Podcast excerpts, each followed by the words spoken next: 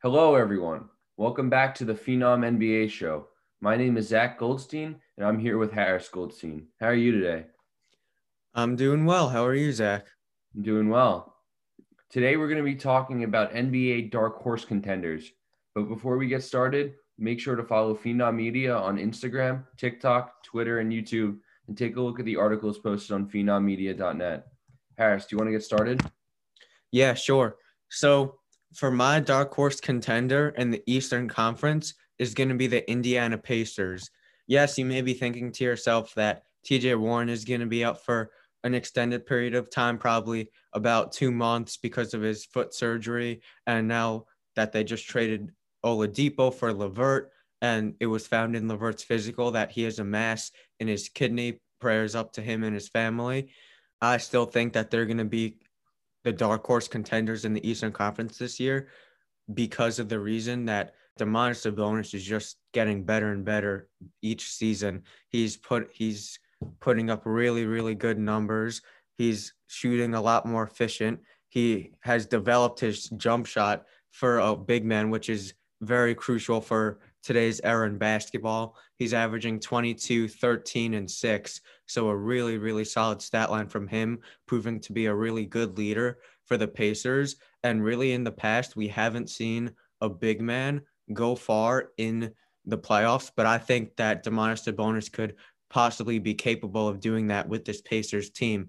And it's not like he's the only player on the team. They still have another very great defensive big man in Miles Turner, who is probably one of the league's most elite shot blockers and also a, a very solid scorer that any team could use out of a center.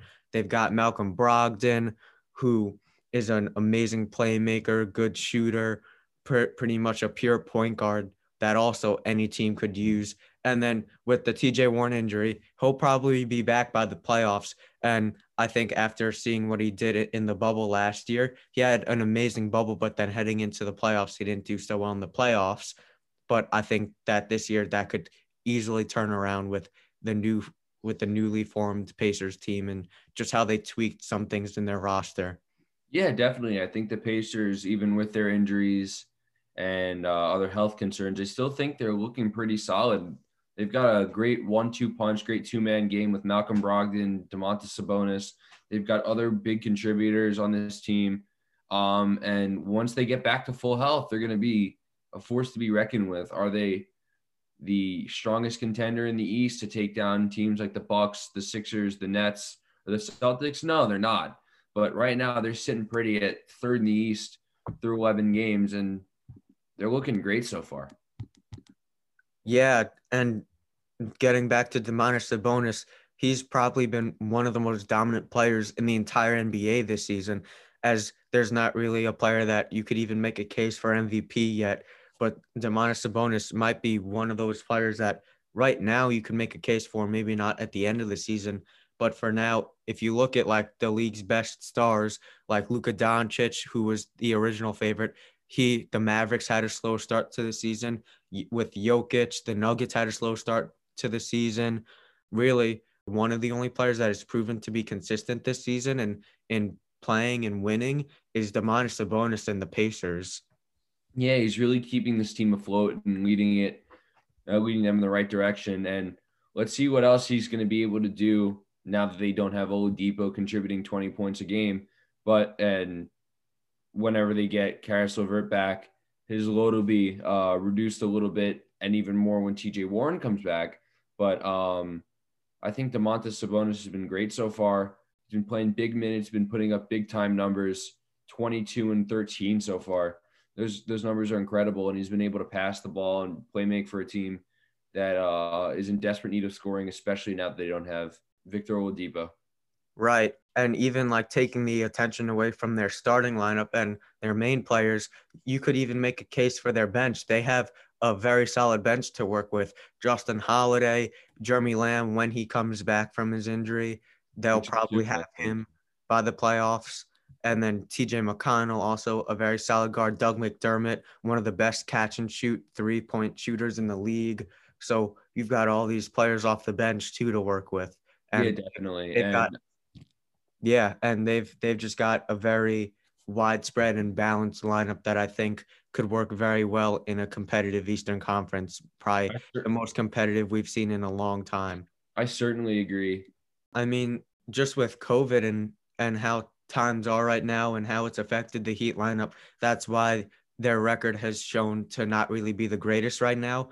I'm pretty sure they're only like four and seven right now. Yeah. But when again, just in only a matter of time when they have a fully strength roster with their new rookie and, and Precious Achiuwa, who has stepped up for them, and and even like Gabe Vincent. Gabe Vincent, despite the absence of of probably their best guards and best players, Gabe Vincent is really stepping up for them, and he's he's playing great. So now, even though their best players are out, like probably some of their players that have been riding the bench are starting to get quality minutes and they're starting to develop kind of like what we saw with the Nets in the NBA bubble. A lot of their role player type of players that really haven't gotten an extensive amount of minutes did get those extensive amounts of minutes in the in the bubble and now pretty much their entire roster is a lot better than they could have been if they had Kyrie and DeAndre Jordan and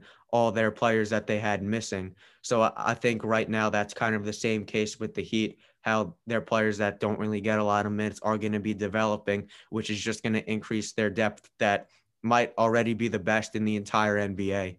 Yeah, certainly. And uh, you mentioned Gabe Vincent, uh, fairly unknown name among um, the NBA community. I mean, he's giving you, he's giving in limited games. He's put up 14 points a game, albeit on poor shooting, but that's just encouraging that you know with maybe a scaled back role once you got once you get guys like Jimmy Butler back and healthy and Kendrick Nunn and even Dragic fully healthy. Another team that I think could be a dark horse contender this season.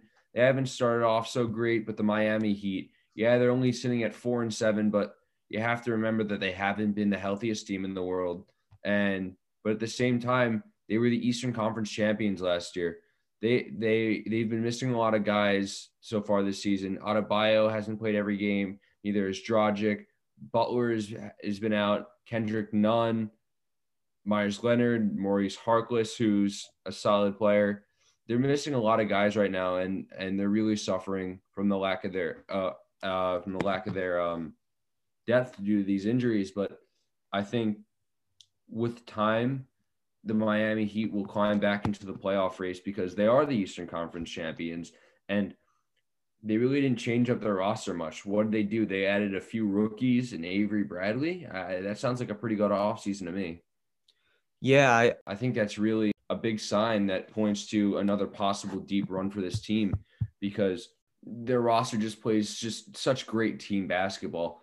They don't really they don't have one of those generational talents. Yeah, Jimmy Butler's a superstar, but sometimes less is more and they're showing it with great team basketball. They showed it last year and I think they're going to be able to show it once they're fully healthy. You got guys like Goran Dragic who is in his like mid 30s and he's still considered one of the best six men in the entire NBA. And then you got guys that may not be as good as they used to be anymore, like Udonis Haslem or Andre Iguodala, but they got the experience. Udonis Haslem's a three-time champion, has made the finals multiple times. Same with Iguodala. Andre Iguodala is a three-time champion and a one-time All-Star, so he has a lot of experience under his belt. So just things like that. It's just the little things that all come together for that Heat team.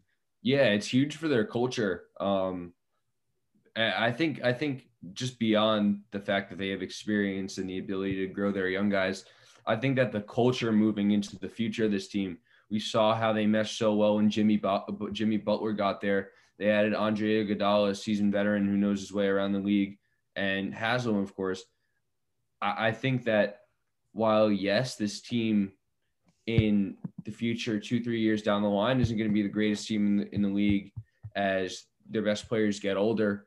Um, I think their future is still quite bright. And yeah, they've they, they've got a very bright future, and and even if they're young players like Robinson and and Okpala and Herro and Achiuwa, if those players don't work out to meet Pat Riley's expectations, they're all really good trade pieces in case like if worse comes to worse for that roster, they have to trade for a big name player. They can easily do it with the pieces on their team. Yeah, and they can even do that this season, make a big move uh, to continue contending, pairing Jimmy Butler with another big time uh, name that could potentially be on the block, possibly even a guy like Bradley Beal. Um, right. And I think even if even in the roster's current form, they're they're dark horse contenders, and I think they can become real contenders if they make a move like that. Honestly, they they could be real contenders right now and and if they make a move like that you could argue that that it might harm them more than it benefits them because yes Bradley Beal is probably a top 5 scorer in the NBA right now but one thing that the Heat have been struggling with this season is defense and yes you have Adebayo and Jimmy Butler who are great defensive players but you can't rely on just those two guys to be your defensive anchors and carry the entire team's defense. So if you're bringing in a guy like Bradley Beal and potentially getting rid of players like Meyers, Leonard or Kelly Olynyk or or just any player off the bench that has some type of defensive skill set in their game, it's just not going to look good for the Heat defensively. And and like one thing that that they've struggled with the most is just going to get worse. Oh yeah, I, I think that defense is a big hole for them, uh, especially if they make a move for a guy like Bradley Beal. But I, I think that their their offensive capabilities, uh, especially outweigh it. Especially if you got if you got like a guy like Jimmy Butler, one of the best two league uh, two way players in the league. So now we're gonna move on to the Western Conference teams that we both think could be dark horse contenders. So I'll start with mine. My dark horse contender in the Western Conference is going to be the Utah Jazz. Currently, they've got six players that are at or almost six players that are averaging in double digits for points. So they've got a very versatile scoring roster. And although Rudy Gobert has not really proven to be as good as he used to be, or or just after signing him to that massive deal, the third largest contract in NBA history, he's not playing so well right now, but he could easily turn that around. The Jazz are still a great team. They're eight and four he's averaging 12 and 13. So he's still getting the job done. And you still have Donovan Mitchell, who's one of the best guards in the league. He's still going to be stepping up. Bojan Bogdanovic, Mike Conley, Jordan Clarkson, even like Derek Favors. They they've got a very good and well-rounded roster, just like the Heat. I think that that the Jazz kind of are like the Miami Heat of the Western Conference in the fact that they have so much depth and so much players to work with that you could ask someone like Bojan Bogdanovic or Jordan Clarkson or even like Royce O'Neale, you could ask one of those guys, like, can can you step up tonight for us? We we need you to do this and do that, and they can do it. So I think kind of going along with the Heat, they've kind of got the same type of roster that they can work with to just win and succeed. Yeah, Bojan Bogdanovic. People forget that he was a 20 point per game scorer last year before COVID hit and then he opted out of playing in the bubble. And who knows what the Jazz could have done with that extra 20 points a game? That could have been huge. And so far, I mean, the Jazz are eight and four. They look really good, and their roster is just so well organized. Uh, I think I slipped in mentioning uh, Joe Ingles there too. I mean, they're just so deep. You can they can plug and play really anybody they really want to. They've got a lot of really good depth and a lot of very solid players to work with. And going back to their record and the teams that they've played and beat, they were coming off of a, a win against the Bucks. They beat the Clippers. They beat the Spurs. So they've proven so far they beat the Blazers. They've proven so far that they can compete against some of these best teams in the league, which is really important when it comes to making a deep run in the playoffs. Because I think if they can prove it now, that they can compete against some of these best teams in the West that everyone is considering to be a top two or top three team that could compete with the Lakers. I think the Jazz are easily one of them since they're proving that they can beat teams that everyone is saying will most likely knock off the Lakers. Yeah, definitely. I think I think their potential to beat a team like the Lakers with all the different weapons that they have it's just incredible. Right. And and even though like the Lakers have have amazing big men and in in um Anthony Davis and Montrezl Harrell and yes they're their depth might be much better than the Jazz, but I don't think that take that could take away from from the damage that, that the Jazz could do to LeBron and AD and the Lakers with Donovan Mitchell, who has, in my opinion, proven to have been one of the best playoff performers that we've seen in a long time. He he averaged like what 38 39 a game versus the Nuggets and just came Something up short like that, yeah. because of a Mike Conley missed 3. Like if and then in his rookie season, he took down Melo, Paul George, and Russell Westbrook in the first round. Like, I think Donovan Mitchell is one of the most underrated playoff performers of our generation, and he's just going to get better and better. Yeah, and this team is certainly built for the playoffs when you consider that they've got uh, a bunch of veteran guys Ingles, Conley, Bogdanovic, uh, Favors. You can even consider Gobert, that somewhat veteran at this point. Right. And I, I think this team, while their record might not at the end show it, I think this is definitely a playoff team that can go far. That being said, uh, let's uh, let's move on to another team that I, I, think that can go very far. The the Phoenix Suns. Uh, the Phoenix Suns have one of the best backcourts in recent history. I mean, Devin Booker and Chris Paul. That that's just too much to deal with for most teams. And then you add DeAndre Ayton and and that's such a great big three you got there. Right. You've you've got DeAndre Ayton who was playing amazing in the bubble to to accompany one of the best scorers in the league in Devin Booker. And then they acquire Chris Paul, who yes, he's getting old, but that doesn't take away from him being one of even still one of the best guards and players in general in the NBA. He's he's still got got the defensive component to his game. He's still a good scorer. He's still one of the most elite passers in the league. Not much has changed about Chris Paul's game, and I think that's going kind of overlooked this season because the Suns really aren't a big market team that gets talked about a lot like the Lakers or Clippers or Nets or Knicks. So, and the Suns are currently fourth in the Western Conference, yeah. only behind the Lakers, Clippers, and Jazz. So, the turnaround that they had from last season and coming into this season with all the momentum from the bubble just falling up short after going 8 and 0 and acquiring Jae Crowder in the offseason. Michael Bridges has sh- shown a lot of improvement. They've got a very solid team to work with and to make a deep run in the playoffs. Yeah, and I think uh, there's other guys on this team who've also taken like a big step. Cameron Johnson has looked pretty good as uh, as a stretch four. Uh, Dario Saric has been pretty solid. Even Cameron Payne, who people considered as one of the worst players in the league, has been pretty good. Yeah, I was going to say Cameron Payne is, is actually having a pretty solid season. Eight points, two rebounds, four assists. He's doing all that on a pretty solid efficiency. So even guys like him, even though he's not putting up double digit numbers, that's still solid for a player that has shown a lot of improvement. I, I think that the Suns got a, a very solid team and very solid stars to work around. And yeah, they've they've got a really good chance at making a deep run in the playoffs. Yeah, and they can also build this team towards the future. Jalen Smith, their first round pick this year, he's only played two games and he hasn't re- really been able to do much due to injury. And uh, I think maybe it was COVID. Yeah, they can still build to- towards the future with guys like Devin Booker and DeAndre Ayton, of course. And then there are other young pieces, Cameron Johnson, Jalen Smith. Yeah, and Mikal Bridges has been outstanding this year.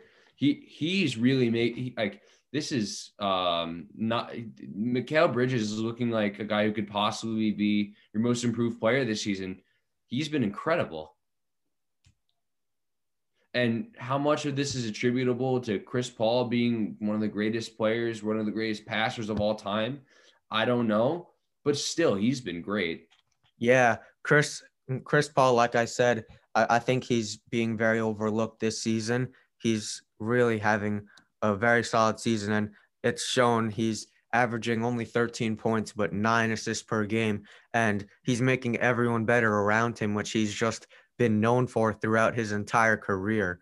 So, and also for for Devin Booker as being one of the best scorers in the league, he's actually a, a not really the he's not a very good defender, but or now that he's he has a defensive guard and Chris Paul alongside him, he's got a lot to to rely on and and he has just a little something to lean on because he was doing almost everything for them in the bubble when they went 8 and 0. Yeah, and now Devin Booker doesn't have to worry about playing defense even though that was never his strong suit, but Devin Booker doesn't have to carry carry like such a workload when you've got a when you've got one of the best floor generals ever and right. Because you can take when Chris if Chris Paul can take weight off of Devin Booker that goes down that goes throughout the entire team.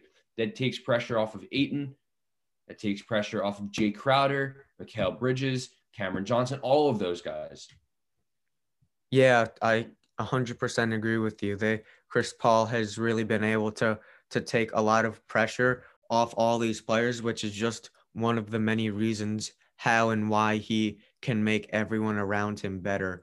And and with the experience that he has, although he has yet to win a ring, pretty we've pretty much said everything about him that makes him such an amazing player and and he's probably one of the most versatile players in his entire career. He st- yeah. started out as a great player and he's probably going to end his career as a as an amazing player.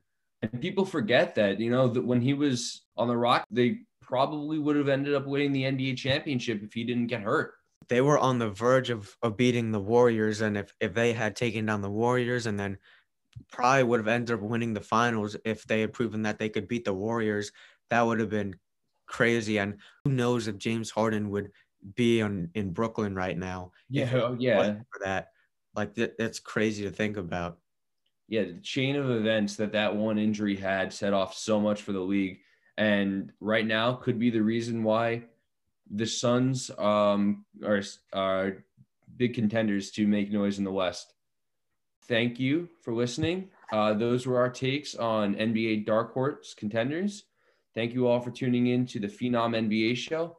Once again, be sure to follow Phenom Media on Instagram, TikTok, Twitter, and YouTube and take a look at the articles posted on phenommedia.net. Thank you. Thank you.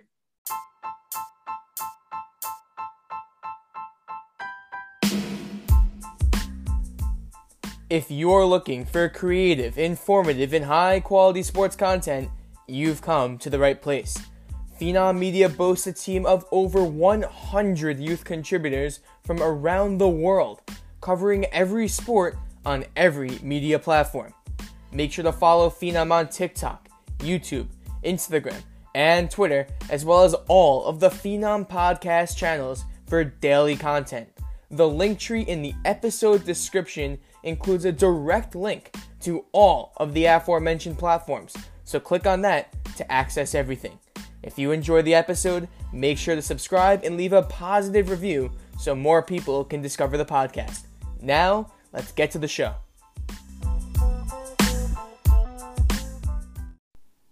You are listening to the Phenom NBA show on the Phenom Media Podcast Network, powered by the most passionate young sports analysts in the game.